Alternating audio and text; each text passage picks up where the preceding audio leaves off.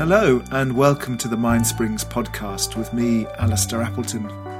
I hope you enjoy what you hear, and if you'd like to find out more about us, then visit mind-springs.org.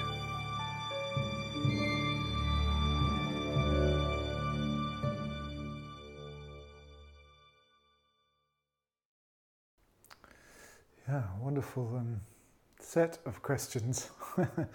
I'll, I'll do my best to um, speak to some aspects of them.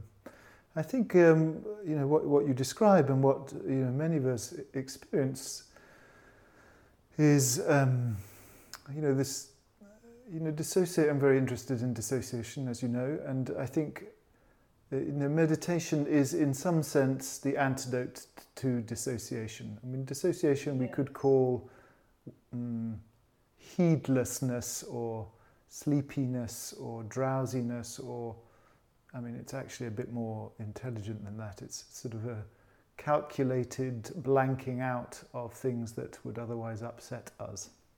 Yes. Um, and you know meditation at one end of the meditation spectrum is this sense of utter presence this brilliant aliveness to everything. Yeah uh, and I think if we were suddenly plonked, if you could just take a pill, and obviously there are there are things that you can take, but if you you know if you know, and that sometimes happens in meditation, you're suddenly like, I'm really here. I'm very, very present in my body. I'm very present to my emotions. I'm very present mm-hmm. to sounds, and everything is super amplified, and it's mm-hmm. almost too much mm-hmm. Because we're not used to it. Our, our, habitual sense of being in the world is like a zombie. You know, the, Yes. the brain wants us to be zombified in a way. It wants us to just run on automatic pilot because that way it doesn't have to expend any um, glucose. You know, it can just tip along in a very simple way. And in some senses, our current um, world really facilitates that. We can just sit and watch TV all day. We can order in food. We can, you know, we can routinize and automate pretty much everything. You know, if we live in the rich Western world, um, and that builds what Trungpa Rinpoche calls a cocoon. You know, we can yeah get into this very well-oiled cocoon where nothing really ruffles us.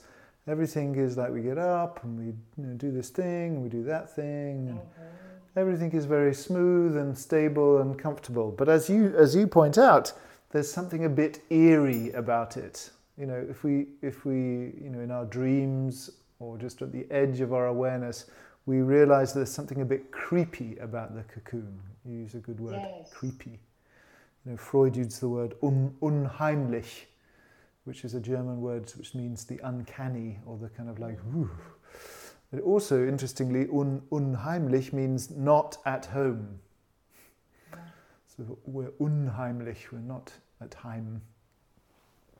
And that sense of like creepy, sort of like existential dis-ease, even in this extreme comfort of the cocoon, um, is often what brings us to meditation or therapy or something. You know, we just have this itchy, scratchy feeling that something is not quite right, although we've tried our hardest to simplify and automate everything, yes um, that something is not right. And this is a, you know, in some ways a function of growing up. You know, when we're young, everything is new and everything has to be decided and we have to make big decisions about how are we going to deal with this person how are we going to navigate our first day at school how are we going to you know, get through prom. How are we going to kiss our first boyfriend or first girlfriend? How are we going to come out? How we you know everything is like a big deal.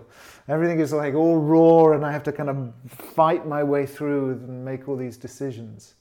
And you know, as we get older and we get more you know, mature, we kind of like, well, I do it this way, and you know, I deal with people that way, and you know, a new situation arises, I do this, and and so everything becomes automated, which is what the brain likes, and it's essentially becoming like a zombie. yes And this is why traditionally, in the kind of you know, traditional arc of a life, you know, we have um, childhood and teenage and falling in love and f- making a family and being what's known as a householder. making that time, making that house. Um, and then you get to a point where you've maybe you've had kids, or maybe you've kind of you know you've retired from your work, or you know your house is all built. Then you start to go, mm, Mm-mm, there's something wrong with this house. This, this automation malarkey is not really working for me. It's making me feel really kind of queasy. Because I know in my bones, I know that there is something outside of the cocoon. And that this cocoon is actually not healthy for me. And this is the, this is the spiritual call that you know, all of you have had, because otherwise you wouldn't be here. You know, it's the thing that brings us to meditation or yoga or spiritual practice or religion or whatever. There's a moment where we're like, no, this is not enough. This is not right. I'm not going down the right path.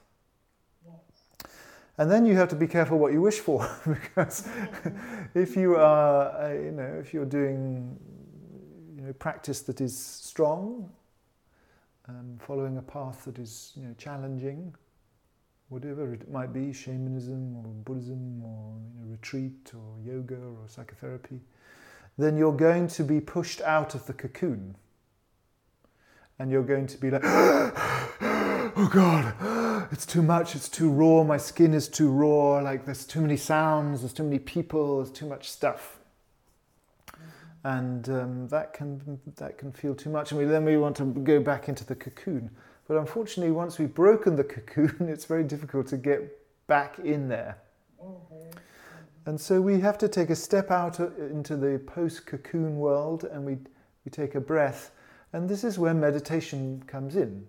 Because meditation is essentially the tool we use in order to be able to stay breathing the fresh living air outside the cocoon. And what's really important, and in some ways that's what we're looking at in this practice of beingfulness, is precisely that. It's the fullness of life we want to be able to sit in the middle of, not just the edited highlights prepared to us, prepared for us by Google. You know, yes. it's the fullness of life, and that means pain, and that means suffering, and it means joy, and it means tears, and it means cold, cold rain, and it means scorching sun, and it means beauty, and it means horror and disgust. And this is fullness. And, you know, when we've been in this zombified state, it's, it's almost horrifying. Like Rilke's angels, it's, it's almost too much to be pressed into the angel's breast. But that is the challenge of practice. And luckily, these, these tools give us a way of sitting in the middle of all four fields at full flame mm-hmm. and being utterly joyous within it, not burnt up, not crushed, not blown away, mm-hmm. not ground down, but actually right in the middle of all the burning color of the body, the burning color of the senses, the burning color of our emotions, the burning color of our thoughts and images, and particularly the burning color of the rest of the universe. Yes. And um, I know this ability of being able to sit, to anchor ourselves in the present moment and open to all the color on all of those four fields is tolerable because we, are, we start to work with the fifth field. That is, we start to be able to step back from the intensity and sit into the seat of first the experiencer, which is where that question, how do I feel about what I'm experiencing, comes in and then beyond the experiencer. So at some point, we then also have to let go of the, the preferences of the experiencer and drop back into pure experience that isn't limited by us. Yes. And, and from that space, everything is utterly blissful and joyful. Anything that we would, from our limited space, label as bad or good or painful or, or joyful. Um, everything is is joyous and amazing. Mhm. But that, that takes some time. But it is a, it's a path of intensity, and the practice is not about lessening the intensity, numbing down the intensity, which of course is what the cocoon does, uh, but is about being able to stand in the fire and not be touched by it, or stand in the icy cold water or the brilliant blue sky or whatever it is. Yeah.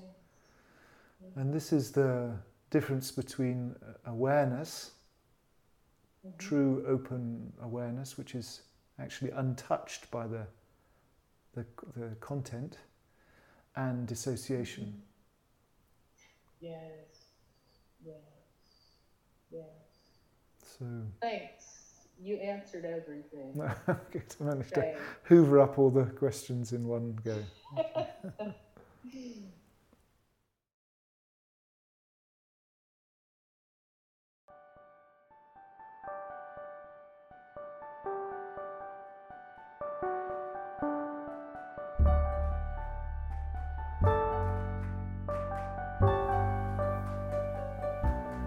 Thank you for listening. And if you'd like to join our live sessions, you can at mindsprings-practicespace.org. Also, if you feel inspired to give us a review or a rating, we'd really appreciate it. It helps other people find us.